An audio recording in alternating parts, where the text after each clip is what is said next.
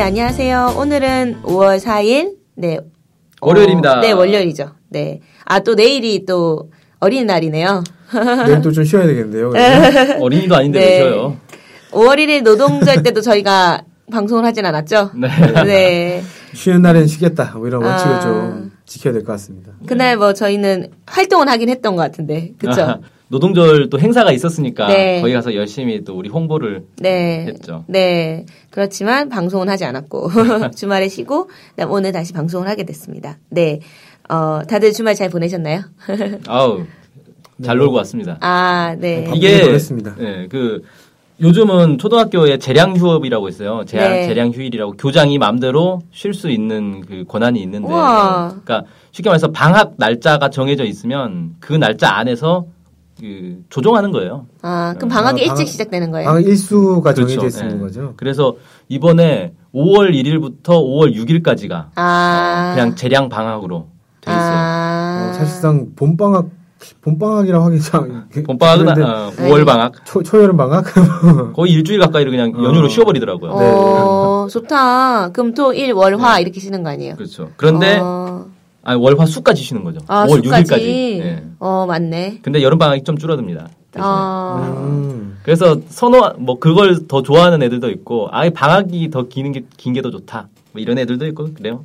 어, 그렇구나. 그러면은 그, 뭐, 애들이 주로 막 그 기간에 엄청 놀겠네요? 그렇죠. 많이 놀러 다니고. 그렇죠. 1일부터 지금 6일까지 계속 놀고 있는 거죠? 근데 문제는 뭐냐면 네. 애들은 학교는 쉬는데 부모들은 안 쉬잖아요. 아, 어떡해. 그럼 부모들이 안 쉬니까 애들이 이제 집에 방치가 되는 상황이 발생할 수가 있어요. 아, 그건 또 문제네. 그걸 또 대책을 다 세워야 됩니다. 골치 아픕니다, 이게 사실은. 아, 그럼 전국적으로 다 그렇게 5월 4일 날 쉬고 막 그랬, 그런 상황이에요? 아니, 그런 건 아닌데, 네. 제가 아는 웬만한 학교는 다 쉬더라고요. 아. 그러니까 6일날 쉬는 거는 모르지만 4일날 쉬는 건 거의 예, 상당히 거의 많다. 사일은 많이 어. 쉬죠. 연휴로 그냥 쭉 가버리니까. 음, 그렇구나. 오. 그뭐그 4일 정도면 부모님들도 뭐 연차를 내든지 이렇게 좀 많이 되겠네요.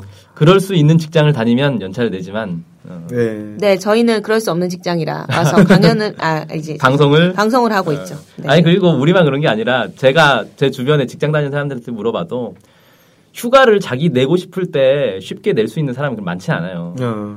그러니까 예를 음. 들어 이제 저희 형 같은 경우도 직장 다니면서 월초가 제일 바쁜 시기라고 하더라고요. 그래서 월초 그다음에 연말 연초 이럴 때는 뭐 휴가 엄두도 못 낸대요. 음. 연, 그 연차 휴가를 반도 못 쓴다고 하더라고요.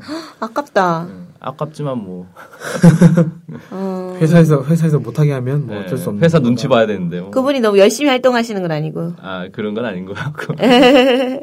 네. 어쨌든 그럼 방송으로 좀 넘어가 볼까요? 아, 예. 네. 오늘 방송 주제는, 어, 문경 기자님께서 준비를 하셨죠. 네네. 네. 그 5월 9일이 음. 무슨 날인지 아시죠? 네. 네. 5월 9일이 알겠습니다. 무슨 날이죠? 뭡니까? 네. 무슨 날인가요? 네. 소련 그러니까 소련이 독일 소련이라고 하기 좀 어렵죠. 그러니까 독일이 항복한 날을 러시아에서는 5월 9일이라고 이제 기념을 하고 있죠. 똑똑하시다. 네, 얼마 그러니까 얼마 전에 관련한 조사를 좀 했습니다. 어, 독일하고 소련하고 전쟁을 상당히 치열하게 했잖아요. 음. 네. 우리가 흔히 이제 2차 세계대전 하면은 노르망디 상륙 작전을 많이 네. 떠올리, 떠올리는데 노르망디 상륙작전하고 그다음에 이제 우리 같은 경우는 이제 태평양 전쟁 네. 많이 떠올리는데 음. 사실 가장 치열했던 전투는 독일과 러시아 사이에 있었던 그 레닌그라드인가요? 네, 레닌그라드. 스탈린그라드, 스탈린그라드 어, 레닌그라드도 있습니다. 네. 둘다 둘 다 치열하게 싸웠던 네. 걸로 기억합니다. 그런 음. 전쟁들이 사실 아주 치열하게 에, 진행됐고 그 우린 잘 몰라요 사실 어, 우리는 음. 뭐 맨날 진주만 공습 뭐 이런 거밖에 근데 몰라요. 이제 사실 독소 전쟁이라고 하는데 독소 전쟁에서 거의 이제 소련 의 사람들만 군인만 천만 명이 죽고 네. 민간인이 천오백만 천오백만 명 가까이. 죽었다. 그러니까 거의 정말 어마어마하게 목숨을 잃었죠. 독일도 자신의 주력군의 한 80%가 독소 전쟁에서 목숨을 잃었다 이렇게 얘기할 정도로 그러니까 사실상 가장 치열했고 2차 세계 대전의 어떤 운명을 좌우한 전쟁이었다 이렇게까지 얘기할 수 있을 것 같아요. 많은 전쟁 사가들이 사실 그때 히틀러가 소련 쳐들어가는 바람에 망했다. 네. 소련 안 쳐들어가고 그냥 있었으면 완전히 달라질 수 있었다. 뭐 이렇게 네, 그런 얘기도 하기도 있죠. 하죠. 음. 아무튼 그게 결국 히틀러가 전쟁을 포기한 게 5월 9일이라는 이겁니다. 네. 어, 히틀러는 4월 30일 날 자살해가지고요. 그, 그 이후에 이제 히틀러의 권력을 받은 이름 생각나지 않는데 독일의 뭐 그 총독 같은 사람이 5월 8일 날 항복을 했는데 그게 이제 소련 시간으로는 5월 9일이다. 아, 그게 또 시간이 다르군요. 그래서 이제 서방에서는 5월 8일 날 이 그 전쟁 승리날로 기념- 기념을 하고 어, 소련 쪽에 영향받는 나라들은 5월 9일로 기념을 합니다. 어, 야. 현지 시간 뭐 이런 게 차이가 있는 거죠. 어, 음. 참 복잡하네요. 예. 아무튼 그래서 러시아가 지금까지 역대로 계속 5월 9일이 되면 2차 세계대전 승전 기념식을 했어요. 음, 근데 올해가 70주년이 되는 해입니다. 음. 네. 우리가 8.15 올해 8.15 해방 70돌 이렇게 얘기하잖아요. 네. 네, 네. 똑같은 거죠. 2차 세계대전 같은 음. 해 끝났으니까. 네, 네. 그래서 여기도 이제 70주년이 되는데 어 지금 뭐 러시아 얘기를 한참 한 이유는 뭐냐면은 음. 이번에 어, 북한의 김정은 제1위원장이 이 기념식에 참석하겠다라고 밝힌 거예요. 어, 그래서 어, 김정은 제1위원장 입장에서는 최초의 이제 해외 방문 그 공식 이제 방문이자 정상회담을 할 수 있는 기회가 생긴 거죠. 네. 당연히 방문했는데 정상회담 안 하겠어요? 음, 기념식만 딱 참석하고 빠지겠습니까? 네. 당연히 하겠죠. 음, 그래서 아 이거 북러 정상회담 혹은 다자 정상회담도 열릴 수 있겠다. 음, 그래서 우리 이제 북한을 전문적으로 다루고 있는 이 언론 매체로서 상당히 이제 주목을 하고 있습니다. 뉴스거리가 막 쏟아질 것 같아요. 네, 네. 이미 쏟아지고 있고. 네. 음, 그래서 이와 관련해서 이 북한과 러시아 의 관계가 네. 어떤 역사를 가지고 있고 현황은 어떤가 이걸 좀 집중 조명을 해보려고 합니다. 어, 좋습니다. 네. 그래서 네. 오늘부터 연재를 하려고 해요. 어, 연재는 뭐 한 100회 정도까지? 나 100회까지는 좀 어렵고 99회까지 하겠습니다. 아, 네, 좋습니다. 그럼 오늘은 뭐 1회부터 5회 정도 되나요? 아니요. 오늘 1회입니다. 아, 네. 아, 고생 많이 하시겠네요. 네, 연말까지 갈 것 같아요. 네, 좋습니다. 네, 그러면은 좀 구체적으로 내용을 좀 들어볼까요? 네, 일단 북한과 소련의 역사 하면은 네, 아 그러니까 러시아 역사라고 제가 했는데 러시아 이전이 이제 소련 있지 않습니까? 네, 네. 소련까지 그냥 보자고요. 음. 소련 이전에 그 뭐 러시아 그 제정 러시아. 제정 러시아 여기까지는 안 볼 거고요. 네. 그때는 뭐 북한이라는 나라가 없었으니까 네, 어, 북한과 소련을 봐야 되는데 이 관계를 알려면 정확하게는 북한이 건국되기 이전 과정부터 살펴봐야 정확하게 이해가 됩니다. 음, 그러니까 쉽게 말해서 일제 강점기 때 북한의 정권을 수립했던 사람들이 항일 운동을 하고 있었고 이 과정에서 소련과 관계를 맺기 시작하거든요. 네. 그것부터 봐야 어, 이 역사를 정확하게 이해할 수 있다는 거죠. 음, 음, 김일성 주석이 이제 일제 강점기 때 항일 빨치산 활동을 했다. 이건 이제 뭐 역사적 사실로 이미 입증이 되고 있죠. 네, 네. 초창기에는 뭐 거짓말이다, 가짜다, 뭐 이런 온갖 설들이 있었는데 요즘은 웬만한 역사학자들도 다 인정을 하더라고요. 그런 음. 부분들은. 자, 어쨌든 이 시기에 그 북한뿐만 아니라 이 아시아 대륙에 있던 많은 식민지 국가들이 독립운동을 하면서 사회주의 영향을 받았어요. 네. 어, 왜냐하면 이제 소련이 사회주의 혁명을 해가지고 성공을 하지 않습니까? 네네. 세계 최초의 사회주의 국가가 됐는데 이 독립운동 하는 사람들이 대부분 그 농민들 농민들이 많거든요. 아시아 대륙은 뭐 그때 자본주의화된 그렇죠. 나라가 거의 없었으니까 대부분 농민들인데 이 농민들이 그 식민지 지배를 받다가 해방이 된다고 해도 어차피 자기들은 계속 농민들로 이 계속 뭐 소장료 내고 지주 밑에서 살아야 된단 말이에요. 네. 그러고 싶진 않겠죠. 음. 어, 그런데. 보니까 소련이라는 나라가 딱 생겼는데 거기는 노동자 농민들이 주인이더라. 어, 이 얘기를 들으면서 야 그거 우리도 그걸로 하자 라고 음. 해가지고 이 급속도로 이 사회주의 사상이 확산이 됩니다. 네, 네. 음, 당시에 이제 이 중국 만주 지방에서 활동하던 어, 김일성 주석의 이 항일 부대들도 당연히 이런 이제 사상들을 흡수를 하게 되죠. 네. 그래서 사회주의 어에 일찍부터 영향을 받았다 이렇게 알려지고 있고요. 네. 소련은 당연히 아시아 지역에 뭐 이런 독립운동 만주에서 무슨 독립운동을 하고 있고 뭐 이런 것들은 잘 모를 거 아니에요. 음. 왜냐하면 이때는 당장 그 소련이 애초부터 유럽 쪽에 중심이 있고 모스크바 수도 음. 모스크바도 유럽에 있잖아요. 유럽 중심의 어떤 국가예요. 네. 크기는 뭐 엄청나게 커서 아시아까지 뻗어 있지만 네. 실제로는 여전히 지금도 사실 유럽 중심의 이제 국가로 볼 수 있는데 네.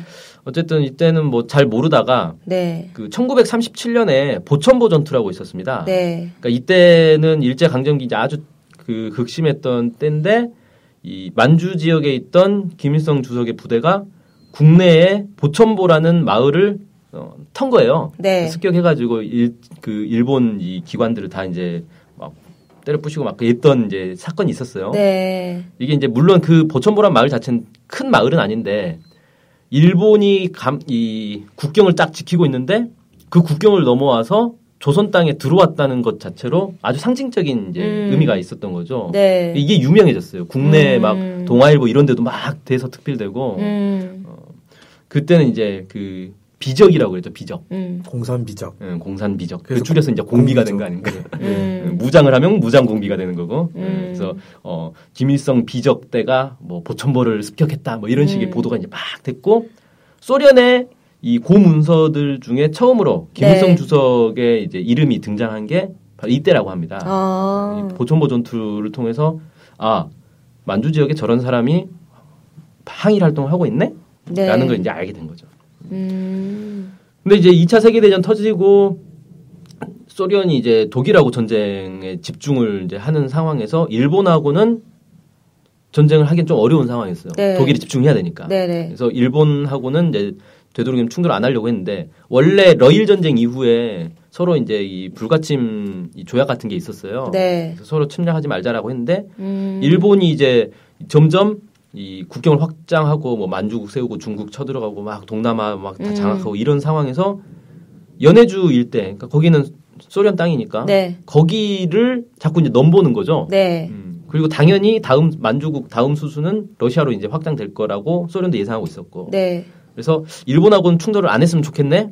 음. 어떻게든 빌미를 주지 말자. 지금 일단 당시에는 독일에 네. 집중해야 되니까. 그렇죠. 음. 네. 거기서 전 거기에 전 국력을 다 쏟아붓고 있는 상황인데 만약 일본만 일본과 또 전쟁하게 되면 양쪽에서 다 공격 바- 당하게 되니까 소련이 위험해질 수 있다고 판단을 한 그렇죠. 포위 거죠. 포위 당하는 꼴이 되는 거죠. 네. 그래서 어, 충돌에 빌미를 주면 안 되겠다라고 했는데 음. 보니까 이 지역에서 항일 부대들 네. 어, 여기 이제 뭐 항일 부대라고 하면 조선인 항일 부대도 있고 중국인 항일 부대들도 다 여기서 이제 활동을 하고 있는 거죠. 네. 이 사람들이 이제 일본 군하고 자꾸 충돌을 하다 보니까 음. 충돌하다가 밀리면 러시아 국경으로 쑥 도망가 버리고 음. 그러면 일본 입장에서 막 쫓아가다가 어 러시아 땅이네 쳐들어가면 이제 러시아랑 전쟁을 하는 거잖아요. 네네. 그래서 이제 이런 상황이 자꾸 발생을 하게 되면 네. 이게 러시아와 일본 아니 소련과 일본 사이에 전쟁이 될 수가 있겠다. 네. 어, 그래서 이 지역에서 이 일본군과 충돌을 피했으면 좋겠다라는 네. 제안을 합니다. 항일 네, 부대들한테. 네, 네, 네. 음,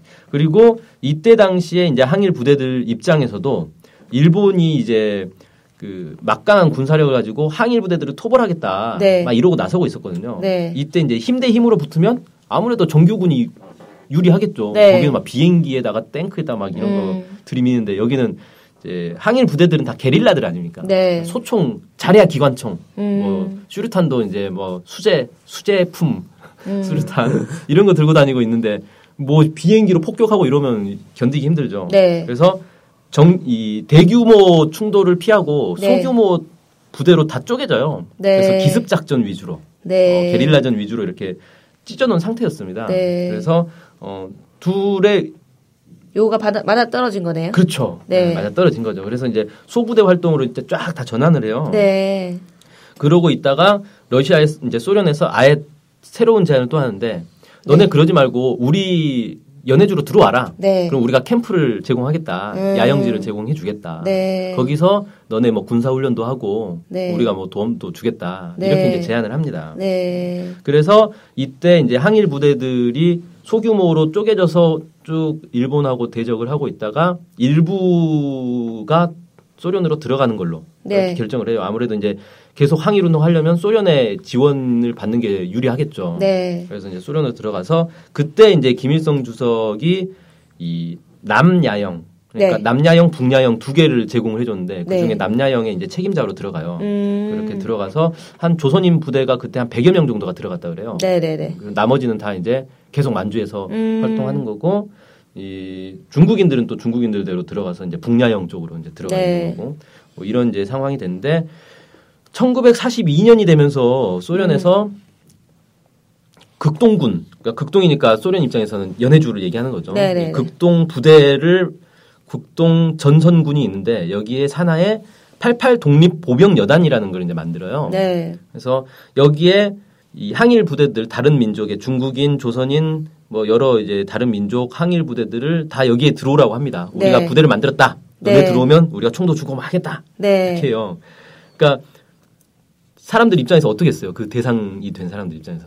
어, 좀 기분 나쁘죠. 소련군으로 들어오라는 거잖아요. 음, 난 기분 나쁠 것 같은데. 어. 음. 아니 나는 조선 독립을 위해서 그쵸. 중국인들은 중국의 독립을 음, 위해서 맞아.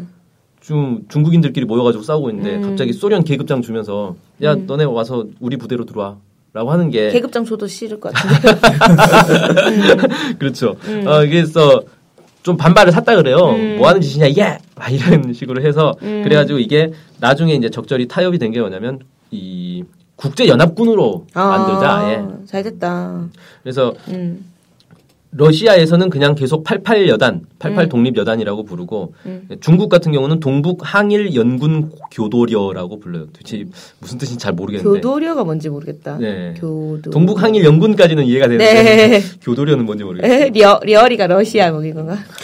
그, 네. 그, 넘어가서. 네. 그 다음에 이제 북한 같은 경우는 여기를 그냥 국제 연합군이다. 이렇게 또 이제 부르고요. 네. 어, 자기들마다 자기들 중심으로 이렇게 딱 부르고 여기에는 어, 러시아, 중국, 조선뿐만 아니라 네. 또 여러 민족들이 있어 총 15개 민족으로 구성된 부대였어요, 네. 이게. 네. 어, 그리고 각 민족별로 모든 네. 민족이 다 그렇진 그랬는지 모르겠는데 네. 주요 민족들은 민족별로 독자적인 부대를 꾸린 거죠. 아. 그러니까 조선인 같은 경우는 조선인 대대가 있었어요. 네. 거기에 이제 김일성 주석이 대대장이었고요. 음. 뭐 이렇게 해서 이 88 여단을 구성을 하게 되고 네. 앞으로 이제 88 여단 차원에서 이제 작전을 하게 되는 거죠. 아. 근데 주로는 이때만 해도 소련이 일본하고 전쟁을 할 때가 아니니까. 네네네.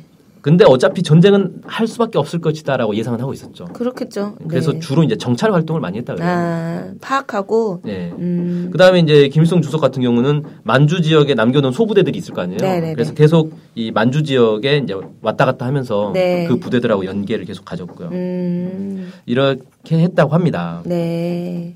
그래서 이때부터 본격적으로 소련 사람들과 접촉을 한 거죠. 김일성 네네네. 주석의 이 부대들과 네. 접촉을 하게 됐고 이때 소련인들이 그 평가를 한 것들이 좀 기록에 남은 게 있어요. 네. 그때 88여단에서 함께 근무했던 러시아인인데 이름은 이제 밝혀지지 않았고 네. 군사 업무에 지대한 관심을 보였으며 명석하고 근면했다. 뭐 음. 이렇게 이제 기록을 했다 그러고요. 그때 이제 소련군 지도부가 있을 거 아니에요. 88 네네네. 독립여단 그리고 이제 극동 전선군 지도부에서도 모범적이며 뛰어난 부하 통솔력을 보였다. 이렇게 이제 평가를 했다 그래요. 좋은 평가들이네, 다들. 아, 예, 좋은 평가들이 많이 나. 어.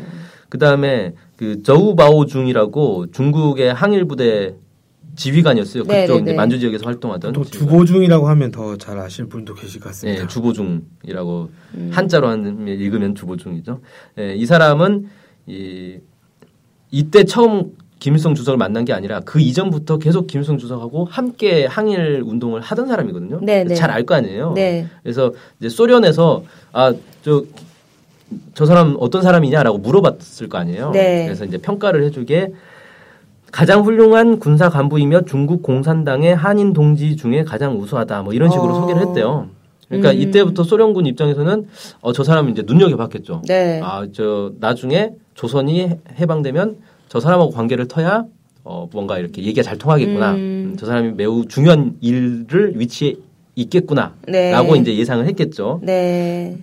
그 다음에 그 레베데프 소장이라고 네. 그88 여단이 소속돼 있는 제25군 정치사령관으로 네.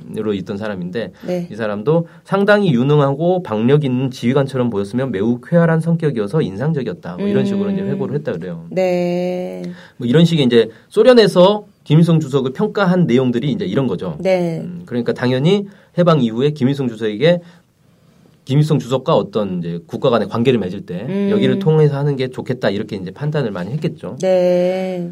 자 어쨌든 이제 해방이 됩니다. 네, 네. 해방되는 과정은 이제 1945년 8월 8일 네. 음, 소련이 일본에게 선전포고를 하면서 이 불가침 조약은 깨지고 전쟁이 이제 시작되는 거죠. 네. 그러다가 8월 15일 일본이 무조건 항복 선언을 해요. 네. 근데 우리가 흔히 8월 15일 일본이 항복 선언하면서 해방이 됐다라고 생각하잖아요. 네. 근데 재밌는 게 이제 중국 같은 경우는 중국도 이 전승 기념일을 세요. 소련처럼. 러시아처럼 전승기념일 하는데 날짜가 9월 달에 있어요. 음. 일본은 8월 15일에 항복을 했는데 9월 달에 전승기념일 하는 거예요. 어. 그때까지 계속 전쟁을 한 거죠, 일본하고. 네. 그러니까 이 소련군도 네. 이때 8월 15일 날 일본이 항복했는데도 불구하고 계속 일본하고 계속 전투를 하고 있었어요. 네네네. 이 이후에도. 네. 그래서 20일까지 전투를 했대요. 네. 20일에는 서울까지도 진입을 했어요. 네. 소련군이. 네. 그러다가 어 일본군이 이제 완전히 다 항복을 하고 나서 음. 다시 38선 이북으로 이제 철수를 했죠. 네. 그러니까 이게 좀 복잡한 과정인데 네. 일본의 이제 왕이 항복을 했잖아요. 네. 왕은 항복했는데 부대들은 그냥 계속 전쟁을 하는 거예요. 어. 일본 부대들은. 그래서 한국 같은 경우도 38선 이남에 네. 미군이 와서 9월 8일 날 인천에 상륙을 하잖아요. 네. 그래서 9월 9일 날 일본 총독부 서울에 있는 총독부에 가서 일본 그 총독인가 그 군 사령관인가한테 항복 문서를 받아요. 네. 그러니까 우리도 사실 전승 기념일 9월 9일로 세는 게 낫지 않나라는 생각도 드는데. 네. 그러니까 광복절을 9월 9일로. 그 광복절 자체는 이제 8월 15일이 맞겠지만 그 전승 기념일 뭐야 그렇죠. 전승 기념 전승 전승이라고 하기도 참 애매하고. 참 아니 근데 어쨌든 애매하네요. 네. 8월 15일부터 그 9월 9일 사이에도 여전히 그 총독부 건물에는 일장기가 휘날리고 있었으니까 이게 뭐 해방이 된 것도 아니고 안 된 것도 아닌 애매한 상황이었던 거죠, 사실. 네. 아, 아무튼 그랬어요. 그래서 이제 그 소련군이 쫙 물밀듯이 이제 들어온 거죠. 8월 네, 네, 8일부터 해가지고 쫙 들어왔고 북한 주민들 입장에서는 일본군을 몰아내고 소련군이 들어오니까 다들 좋아했을 거 아니에요. 음. 아, 만세 불렀는데 이때 이제 소련군이 어 좀 안 좋은 모습들도 보입니다, 사실. 음. 처음에는 막 승리자, 뭐 해방자의 뭐 그런 이제 자세로 딱 들어왔는데 약탈을 하기 시작해요. 어. 며칠 지나고 나서부터 음. 어, 약탈을 하고 뭐 주민들을 괴롭히고 막 이런 일이 이제 발생을 합니다. 네. 이게 이제 문제가 돼요. 이 북한 내에서도 이게 반소 정서가 막 생기기 시작하고 아, 저, 저 사람들 우리 해방시켜 주러 왔다더니 뭐 우리 약탈하고 있다. 음. 이렇게 되면 이제 일본하고 사실 다를 게 없는 거 아니에요. 해방인 줄 알았더니 그놈이 그놈이더라 뭐 이런 거죠. 음. 예. 그래가지고 이제 이게 이제 소련 지도부한테까지 보고가 되고 네. 그래서 스탈린 그때 이제 스탈린 서기장이 1946년 1월 달에 네. 비밀 지령을 내려요. 네. 그 소련군 북한에 들어와 있는 소련군에게 비밀 지령을 내려서 북조선 인민들을 괴롭히는 군인들을 붙잡아 즉시 총살하라. 네.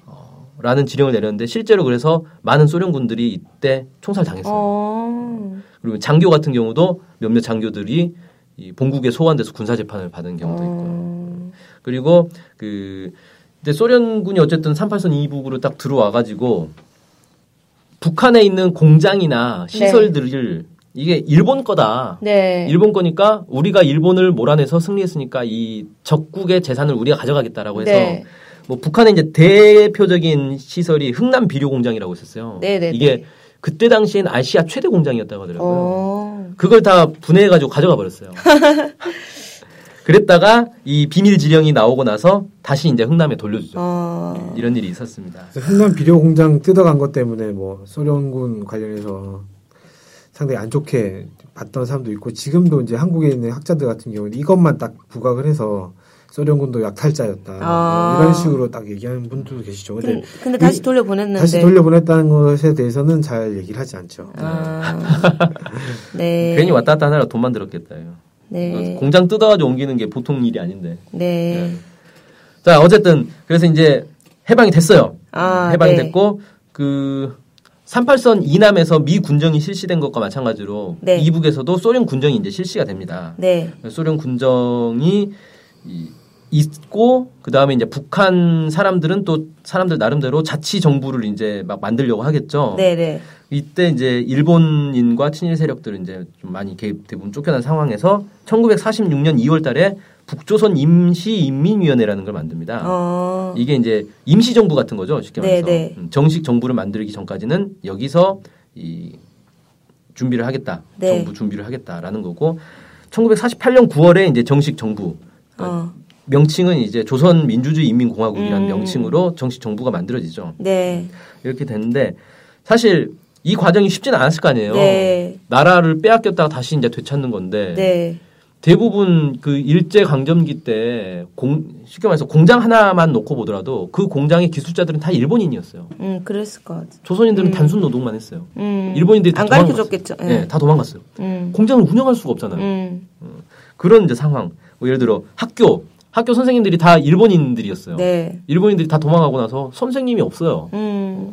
그리고 맨날 가르치던 게 일본어나 가르쳤지, 뭐, 음. 뭐 단순 산수나 가르쳤지. 음. 고급 학력자가 이제 아주 부족한 거죠. 전문 네. 쉽게 말해서 전문가가 이 자체 전문가가 거의 이제 바닥난 상태였다. 네. 이렇게 이제 인력이 부족하다 보니까 소련에서 많은 전문가들을 파견을 해요. 네. 그래서 너네 이 나라 만드는데 우리가 도와주겠다. 음. 뭐 이렇게 하고 또 북한의 이 학생들 인재들을 받아다가 유학을 또 네. 받아가지고 공부도 시켜주고. 근데 이렇게 하면 자연스럽게 어떻게 되겠습니까? 북한하고 북한 내에서 소련에 대한 우호적인 분위기가 생기겠죠. 음. 소련 사람들이 와서 막 나라 만드는데 도와주고 또 음. 유학 소련에 유학 갔다 오면 그때 이제 북한 같은 경우는 완전히 일본에 의해서 다 황폐화된 나라고. 근데 소련에 가면 소련은 이제 막 한참 물론 소련도 2차 세계대전 때문에 엄청 고생을 하긴 했는데 네. 그래도 이미 전후 복구가 훨씬 더 많이 됐을 거 아니에요. 네. 그러니까 소련 가, 소련에 유학 갔다 오면 야 소련 나라는 대단한 나라야 뭐 네. 이러겠죠. 그건 마치 이제 38선 이남에서 미국 유학 갔다 오면 미국이 최고야 뭐 이런 거랑 비슷한 이제 분위기였겠죠. 네. 자, 뭐 이렇게 이제 됐는데 그때 당시에 소련의 소련이 북한에 대해서 생각하고 있었던 건 뭐냐면은 네. 여기 이제 지정학적으로는 좀 중요한 지역이다. 왜냐하면 네. 소련 그 중국과 소련과 북한이 이제 국경이 딱 세 나라가 서로 맞대고 있어가지고 아주 네. 중요한 이제 통로 어, 역할도 하고 있고 음. 음, 극동 지역의 아주 중요한 지역이다라는 정도의 생각은 하고 있었는데 네. 문제는 소련 입장에서는 지금 동유럽이 더 중요한 거예요. 어. 왜냐하면 유럽 이제 2차 세계대전 끝나고 유럽의 각국이 이제 독립이 돼가지고 만들어졌는데 여기서 하나라도 더 사회주의 국가를 만들어야 되는 상황이거든요. 네. 음, 여기는 직접 유럽하고 이제 전선을 맞대고 있는 거고 음. 저기는 이제 아주 멀리 모스크바 입장에서 보면 완전히 머나먼 나라 얘기인 거죠. 네. 그래서 사실 한반도에 그렇게 큰 어, 관심은 안 돌렸다 그래요. 네. 그러니까 삼- 미국에서 38선을 제안했을 때 쉽게 받아들인 것도 그런 이유가 있는 거죠. 네. 굳이 막 미국하고 막 치열하게 막 협상해 가면서 38선을 뭐 37선으로 하냐, 36선으로 하냐 네. 이런 거 가지고 안 다퉜다는 거예요. 네, 네. 음. 자, 음, 어쨌든 뭐 그런 상황이었고 1945년 9월 20일 그러니까 해방되고 얼마 안 될 때였죠. 네. 그 소련 극동 사령관과 제 25군, 25군이 네. 이제 그 북한에 이제 주둔한 그 군인데 여기에 7개 항의 훈령을 내립니다. 네. 어, 이게 비밀 훈령인데 네. 이 훈령 자체는 공개된 게 1993년에야 공개가 됐어요. 어. 그 이전까지는 이런 훈령이 있었다는 게 이제 공개가 안 되고 있었죠. 네. 그 훈령의 내용은 뭐였냐면은 이 북한에 주둔한 이 북, 소련 군대는 네. 북한에다가 소련과 똑같은 어떤 기관을 만들려고 하지 말아라. 어, 소련과 똑같은? 그러니까 소비에트 제도를 도입하지 말아라. 음. 소비에트라는 게 사회주의 이런 거. 예, 그죠. 노동자와 농민이 동맹을 해서 연립 정부를 세우는 걸 소비에트라 그래요. 네 네 네. 음, 그걸 하지 말아라. 어. 그러니까 쉽게 말해서 사회주의를 건설하려고 하지 말아라라는 거죠. 어. 음. 그냥 북한 사람들이 알아서 하라고 놔둬라. 아, 억지로. 하지 마라. 뭐 네. 이런 느낌. 그 오, 오히려 어떻게 얘기하냐면 음. 반일적인 민주주의 정당 단체의 광범한 동맹에 기초하여 북한의 부르주아 민주주의 정권을 수립하는데 협조할 것 네. 이렇게 얘기합니다. 부르주아라고 하면은 약간 자본주의에 이- 가까운 거죠. 가까운 그런 네. 민주주의 정권을 수립하는 데만 협조해라. 뭐 그렇죠. 네. 네. 그러니까 그런 걸 북한에서 만들어지 그런 정부가 만들어지도록 협조를 해줘라. 어. 그 다음에 이 정당 단체 이런 조직을 방해하지 말아라. 네. 그리고 이런 것들을 자체적으로 만드는 걸 도와줘라. 어. 이런 식으로 이제 얘기를 합니다. 그러니까 이게 뭐냐면은 어 군정을 실시를 했는데 소련 네. 입장에서는 자기들이 이 군정을 어떻게 해가지고 북한의 어떤 정부를 만들고 이렇게까지 할 정도로 이제 신경 신경을 안 쓰고 있었던 거네요. 네. 아니. 그것보다는 그게 맞지 않다? 어, 그렇게 맞지 않다라고 네. 판단했을 수도 있고 네. 그만큼 여력이 안 됐을 수도 있고 음. 뭐 아니면 신경을 못 썼을 수도 있는데 어쨌든 네. 이걸 이제 극비리의 훈령으로 딱 내려서 네. 북한 사람들이 알아서 그냥 하도록 도와만 줘라 이런 식으로 네. 이제 해버린 거죠. 근데 잠깐 약간 느껴지면 일반적으로 생각하는 거랑 좀 다른 것 같거든요. 예를 들어 소련이 와서 사회주의를 뭐 도입시키고 막 이런 식으로 뭐 강제로 생각을 이식시켰다. 아, 뭐 이런 식으로 생각 많이 하잖아요. 뭐 괴, 네. 괴뢰 국가를 해가지고 마치 이제 북한 정부가 소련의 꼭두각시처럼 막 됐다. 뭐 예, 그렇죠. 그래서 네. 북괴 북괴 하잖아요. 네. 아, 북한 뭐 괴뢰군. 그런 식으로 하는데 말씀 들어보니까 딱 그런 느낌이 아니네요. 그런 느낌이 아니에요. 오히려 그냥 자본주의 그래 조금 민주적인 자본주의 이런 형태로 그냥 일단은 뭐 만들어라 뭐 이- 만드는데 도와줘라 뭐 이런 거. 예. 뭐 이런 느낌이어서 좀 그렇죠. 다르다. 음, 그러니까 이게 그리고 공개적인 훈령이었으면 아 그건 보여주려고 그렇게 한 거고 비밀리에는 음. 또뭐 알아서 했겠지라고 생각할 수 있는데 이게 공개 훈령도 아니고 비밀. 구- 예, 음. 비밀 후- 비밀 훈령이었고 93년에야 공개돼서 국내에도 그때서야 알려졌어요. 네. 아, 이런 훈령이 있었구나라는 걸. 어. 그러니 네. 뭐 어, 아무래도 그 그럼 이 이게 이제 숨은 의도, 의도였다, 진짜 예. 의도였다라고 볼 수도 있겠네요. 소련의 진짜 의도가 이거였다라고 보는 게 더 합리적이지 않나 네. 뭐 이렇게 좀 볼 수 있을 것 같아요. 그렇군요. 그리고 실제로 북한이 네. 처음부터 그 1948년에 정부 만들 때부터 사회주의는 아니었거든요. 네. 실제로 부르주아 민주주의 정권으로 출발을 해서 나중에 50년대에 이제 중후반으로 넘어가면서 사회주의로 바뀐 거지. 그럼 그때는 자본주의 일종의 자본주의 형태였다는 건- 건가요? 그렇죠. 자본주의의 단계라고 보는 게 맞죠. 그때는. 아, 그때. 네. 음. 그래서 1950 몇 년인가 8년인가 6년인가 이때 사회주의가 처음으로 이제 언급이 돼요. 네. 사회주의를 해야 된다. 이렇게. 음. 그래서 그때부터 이제 사회주의로 바뀌기 시작한 거죠. 네. 뭐 아무튼 그랬어요. 네. 음. 하, 그리고 이 과정에서 이제 한 가지 에피소드 하나만 좀 얘기를 하자면 네. 그 북한하고 이제 소련이 긴밀해지는 여러 가지 이런 이제 조건들이 있었는데 그 중에 네. 하나가 김일성 주석이 이제 그 북한에 가서 아무래도 항일 운동의 어떤 지도자로서 네. 유명했거든요 그때 네, 네. 그때 당시에 그래서 평양에서 이 큰 행사를 한번 준비를 했어요. 1946년 3월 1일인데 네. 3.1 운동 기념 행사에 네, 네. 이제 김일성 주석이 연설을 하러 네. 나갑니다. 연설을 하러 나갔는데 여기에 누가 폭탄을 던졌어요. 그러니까 폭탄 테러가 일어난 거죠. 어. 음, 아무래도 이제 김일성 주석은 이제 사회주의자로 알려져 있으니까 방공, 음. 방공 조직 이런 데서 테러를 했겠죠. 네. 자, 우- 뭐 이제 우익 테러, 백색 테러 뭐 이렇게 얘기할 수 있는데 네. 근데 폭탄이 날라왔는데 소련 군이 이제 많이 있었을 거 아니에요. 네. 그 행사장에도 이제 소련군이 경비를 서고 있었는데 노비첸코라고 하는 소위가 있었어요. 어. 음, 소련군 소위인데 이 사람이 날아오는 수류탄을 쫙 잡아가지고 네. 몸으로 덮어가지고 참사를 막은 거죠. 어. 이때 기념 행사니까 사람들 어마어마 바글바글 했을 거 아니에요. 네네. 음, 그 많은 이제 숫자가 있었는데 그 한가운데 폭탄이 떨어졌으니 어, 큰일 날 뻔했는데 이걸 막은 거예요. 대단한 사람이네요. 어, 예, 사실. 대단한. 수류탄으로 막았으니까 이 사람은 거의 목숨을 잃었다고 봐야.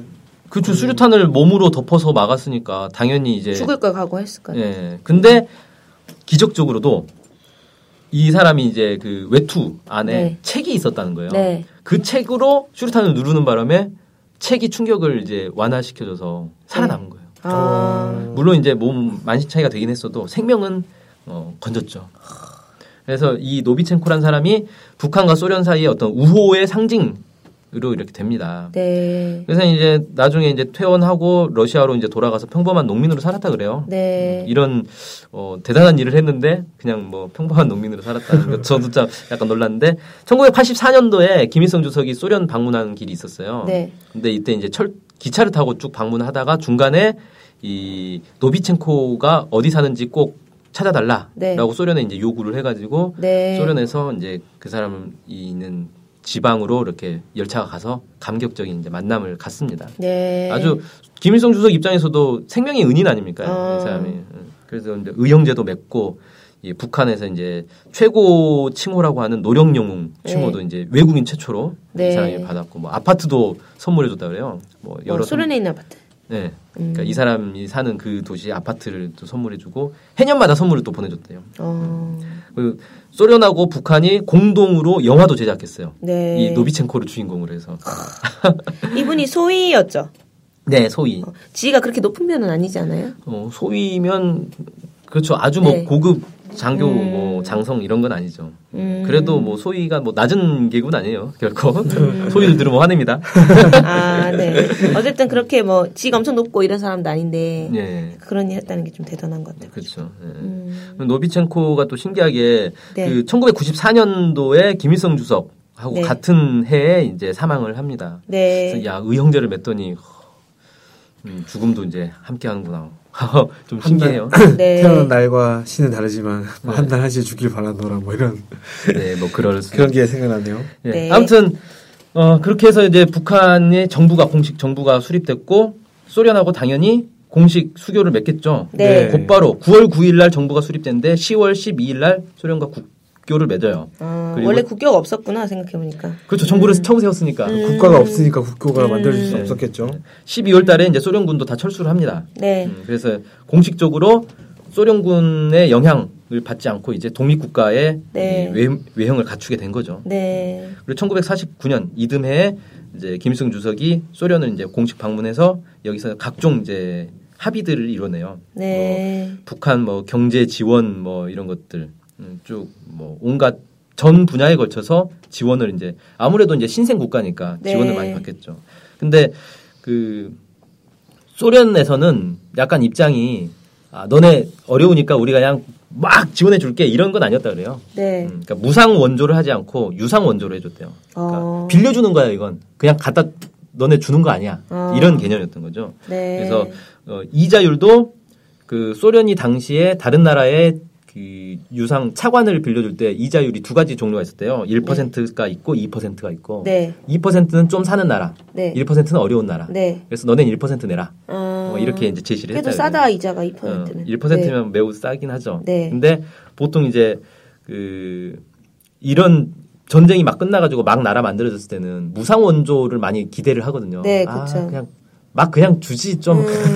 근데 어, 이거 빌려주는 거고 갚아야 돼. 음. 이런 거 이제 주는 거죠. 그래서 소련이 북한에게 어떤 뭐 특혜를 베풀었다라고 보기는 좀 어렵고 네. 북한도 다른 사회주의 국가들이나 아니면 북, 러시아, 소련과 우호적인 국가들에게 베풀어주는 정도의 혜택만 줬다. 음. 뭐 이렇게 볼 수 있는 거죠. 네. 네. 그리고 이제 북한에서도 사실 스탈린에 대해서 상당히 우호적으로 많이 봤는데, 그러니까 스탈린 사후에 네. 소련에서부터 스탈린 격하 운동이 막 벌어졌잖아요. 네. 그래서 스- 지금은 스탈린 하면은 독재의 상징 네. 뭐 이런 사람으로 알려져 있는데 북한에서는 스탈린에 대해서는 어, 공식 출판문이나 이런 데서는 절대 스탈린을 막 독재자나 이런 걸로 묘사하지 않아요. 음. 어, 부정적으로 묘사하지 않습니다. 네. 그런 이제 어떤 스탈린에 대한 우호적 감정이 지금까지도 이어지고 있다. 뭐 이렇게 볼 수 있겠죠. 음, 네. 자, 오늘은 여기까지 하고요. 어, 네. 얘기가 아직 많이 길어질 것 같으니까 99편이 더 남았습니다. 아, 네. 아, 그러면은 오늘까지 한 거는 어쨌든 해방돼서 뭐 정부 세우는 것까지 네. 얘기하신 거죠? 예, 첫 예. 시작부터 그 전쟁 직전까지 뭐 네, 이렇게 그렇죠. 뭐 정부. 같네요. 네. 그래서 다음 시간에는 한국 네. 전쟁과 관련된 얘기부터 시작을 할 수 있을 것 같습니다. 아, 네, 알겠습니다. 그럼 한국 전쟁부터 얘기를 하시는 걸로 하겠습니다. 네 네. 네.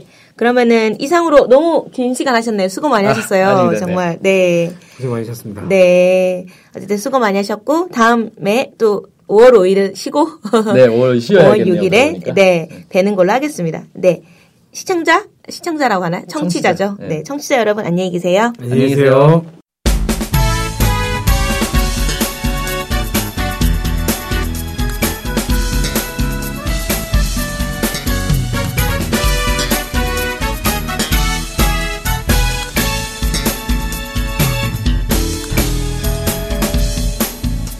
오해와 넘어 북한을 있는 그대로 알리는 언론이 있습니다.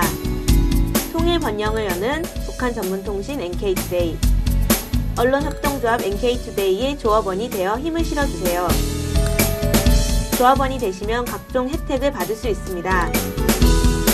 조합원 가입 문의는 홈페이지 nktoday.kr을 참조하시거나 이메일, 전화로 연락 주시기 바랍니다. 후원 계좌는 국민은행 479001-01-253840 언론협동조합 NK투데이로 보내주시면 됩니다.